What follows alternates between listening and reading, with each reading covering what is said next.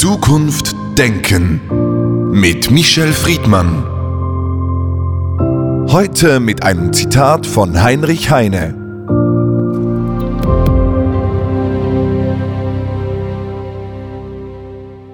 Du nickst so traurig. Wiedergeben kann ich dir nicht die Jugendzeit.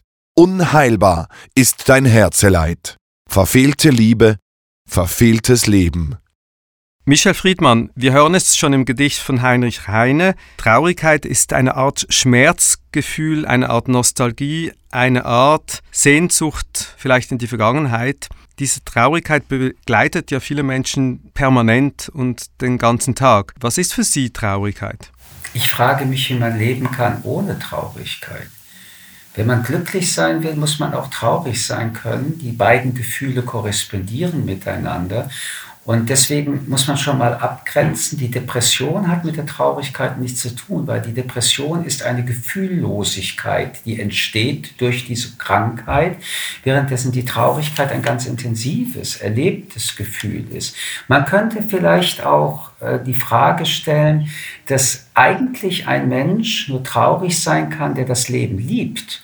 Die Paradoxie in diesem Gedanken halte ich aber für außerordentlich wichtig, um damit deutlich zu machen, dass die Traurigkeit nicht unbedingt traurig machen muss, sondern sie ist eine Lebendigkeit, wenn auch eine, in der die Welt äh, in einer Art und Weise empfunden wird, gesehen wird und eingeordnet wird, in der das Traurige, ob das die Gewalt, ob das der Hunger, ob das der Tod ist, impliziert ist. Wie kann man sein Leben nicht traurig sein, wenn man weiß, dass das Leben endlich ist?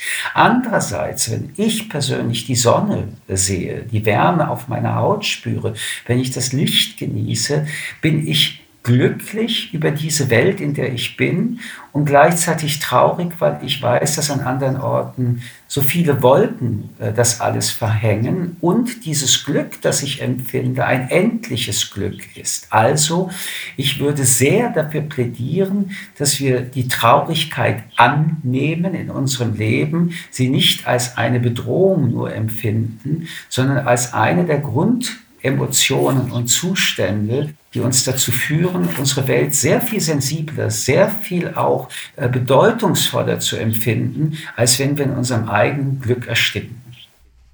Ist Traurigkeit auch diese Ebene von ganz bewusstem Leben, also viel bewusster als diese Art von Glücklichkeit?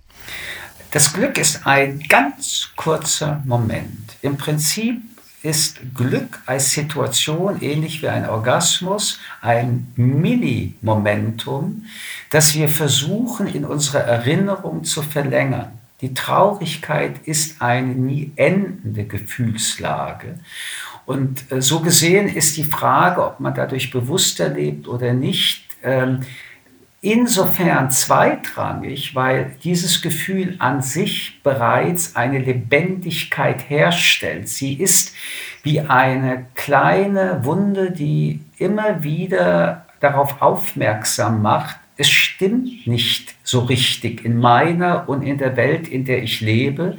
Was daraus dann entsteht, das ist bei jedem Menschen unterschiedlich, aber ich glaube, dass traurige Menschen a priori empathischer, sensibler, neugieriger und mehr Aufmerksamkeit in diese Welt bringen als der glückliche Mensch. Denn der glückliche Mensch ersäuft in seinem Zustand für einen Augenblick.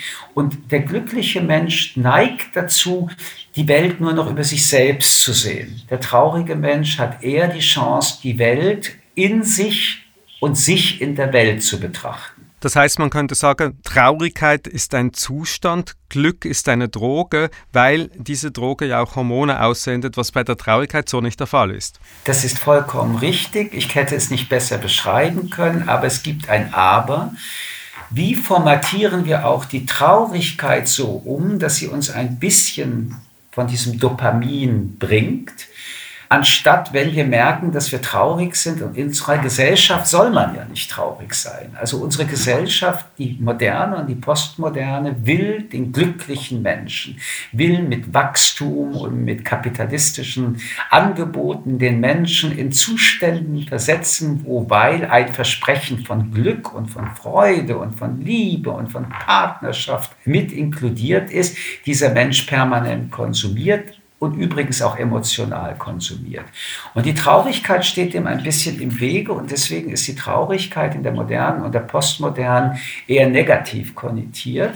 Ich plädiere aber dafür, dass wir uns der Traurigkeit äh, mit Freude zuwenden, nicht weil wir damit Spielverderber sein wollen, den glücklichen Menschen nicht mehr das Glück zu gönnen, sondern weil ich überzeugt davon bin, dass nur wenn man, oder erst recht, wenn man die Traurigkeit in sich erkennt, man das Glück viel tiefer würdigen kann als das oberflächliche Glück des Konsumlebens unserer Gegenwart. Und da passt natürlich das Zitat von Elias Canetti, man ist nie traurig genug, um die Welt besser zu machen, man hat zu bald wieder Hunger. Also dieser Hunger. Das ist insofern im ersten Satz ganz wichtig, denn diese Welt ist keine gute Welt. Und die Welt an sich hat so viele Anlässe und Gründe, um traurig zu sein.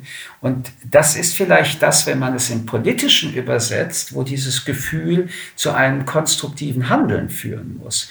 Die Empathie im politischen Sinne ist die Grundvoraussetzung dafür, dass wir uns engagieren, dass wir uns verantwortlich fühlen, dass wir unsere eigene Traurigkeit dadurch reduzieren, dass wir uns auf den Weg machen. Ohne diese Empathie also was Canetti sagt, man ist nie traurig genug, um die Welt besser zu machen, werden wir die Welt nicht besser machen wollen. Ob wir dabei reüssieren oder nicht, das lasse ich jetzt mal auf einem ganz anderen Blatt. Glückliche Menschen haben weitaus wenigen den Blick auf die, die unglücklich sind. Und wenn wir beispielsweise über den Krieg in der Ukraine reden, ja, man ist nie traurig genug, um die Welt besser zu machen. Und das, was ich dort erlebe, sehe und mitbekomme, macht mich zutiefst traurig. Das reicht jetzt aber nicht. Aus dieser Traurigkeit heraus muss Handlung entstehen. Wir haben sehr viel gesprochen auch über diese individuelle Traurigkeit der einzelnen Menschen. Wo ist der Raum im öffentlichen Raum für Traurigkeit? Wir müssen ihn mehr schaffen. Äh, wir haben darüber schon gesprochen, dass die Traurigkeit recht stigmatisiert wird. Sie ist in einem unbestimmten Raum zwischen der Melancholie und der Depression. Ich will noch mal deutlich sagen, die Melancholie ist Luxus. Man entscheidet sich für eine gewisse Zeit in einem Zustand des äh, Vortraurigen zu sein. Es tut nicht so richtig weh, es hat aber etwas äh, sehr Bedeutsames und die Depression ist nicht das, worüber wir reden. Sie ist eine Krankheit und sie ist vor allen Dingen damit auch zu erklären, dass ein depressiver Mensch eigentlich die Verbindung zur Welt eher abschneidet und in dieser Frage des Empathischen zum anderen deutlich äh, schwächer geworden ist. Also die Traurigkeit ist etwas, was wir im öffentlichen Raum steigern müssen. Es gibt übrigens dafür Rituale, Gedenktage im politischen, äh, Erinnerungstage. Es gibt, wenn beispielsweise ein Anschlag in einem Land stattfindet, ein Gedenkgottesdienst oder ein politisches Erinnerungsmomentum. Dort soll die Trauer und die Traurigkeit ihren Raum finden. Aber ich glaube, dass im Rahmen der äh, zu verarbeiteten Emotionen, die in das Rationale und in die Vernunft übersetzt werden muss, die Traurigkeit weitaus mehr Raum finden muss, als wir es bisher getan haben. Dies ist eine Emotion, die aus meiner Sicht, weil sie eben nicht pathologisch ist, eine große Kraft entwickeln kann. Und wie findet man selbst die Balance umzugehen mit dieser Traurigkeit? Also wo weiß man, wann weiß man, dass das ein normale, normaler Zustand ist und wo wird es dann eben grenzüberschreitend? Herr Kugelmann, Sie wissen, dass ich das Wort normal und normalen Zustand überhaupt nicht äh, nachvollziehen kann, weil ich bis heute, wie ich die Wahrheit nicht kenne, nicht wirklich weiß, was normal oder nicht normal ist. Aber ein Kriterium habe ich gerade beschrieben mit der Depression. Äh, die Traurigkeit, anders als die Depression, führt nicht zur Ohnmacht. Sie führt nicht zur Abkopplung aus dieser Welt, sondern sie führt zu einer Beziehung in diese Welt. Und Gleichgültigkeit ist eigentlich das Gegenteil der Traurigkeit, gar nicht das Glück. Die Gleichgültigkeit, die emotionale Neutralisierung ist das, wo der erste barbarische Schritt stattfindet. Im politischen Raum gehört, wenn ich weiß, dass Flüchtlinge im Mittelmeer sterben, die Traurigkeit und die Empathie als Grundvoraussetzung auch, um dann in Vernunft, in Argument und in Ratio darüber nachzudenken, wie kann ich das verhindern. Wenn mich das aber nicht mal traurig macht, dann ist erstens die Motivation nicht da. Wenn ich aber trotzdem handle ohne diese emotionale Motivation, dann ist das eine nicht zuverlässige Motivationsquelle. Also die Traurigkeit ist deutlich auch gerade in, in, in, Deutschland und in anderen Ländern aus den öffentlichen Gefühlsräumen entlastet worden. Das hat natürlich auch was damit zu tun, dass Deutsche nach 1945 traurig sein müssten oder hätten sein müssen. Und zwar einerseits gegenüber denen, die sie umgebracht haben. Trauer und Traurigkeit. Andererseits aber auch sich selbst gegenüber, dass viele von ihnen Mittäter und Mitläufer gewesen sind. Hier sehen Sie die Bedeutung der Traurigkeit. Und Alexander Mitscherlich hat ja ähm, schon in den 50er, 60er Jahren dieses Werk geschrieben, die Unfähigkeit der Deutschen, die Trauer zu empfinden. Und das Wort Trauer und das Wort Traurigkeit haben eine Miteinanderverknüpftheit, die wir ebenfalls ernst nehmen sollen. Also ja, ich bin ein lebenslänglich trauriger Mensch, aber ich würde sofort widersprechen, wenn Sie sagen, ich sei nicht glücklich. Heinrich Heine endet in seinem Gedicht mit Unheilbar ist ein Herzeleid, verfehlte Liebe, verfehltes Leben. Diese Traurigkeit ist ja ganz eng gekoppelt an das Herz. Wir spüren die Traurigkeit, vielleicht mehr noch als das Glück im Herzen selbst. Ist dieser Herzschmerz gesund? Wir spüren es in unserem Gehirn und nicht im Herz. Das, wo unsere Gefühle gelagert sind, ist unser Gehirn. Aber was Sie damit andeuten wollen, ist, ja, es gibt eine Traurigkeit über die Vergänglichkeit.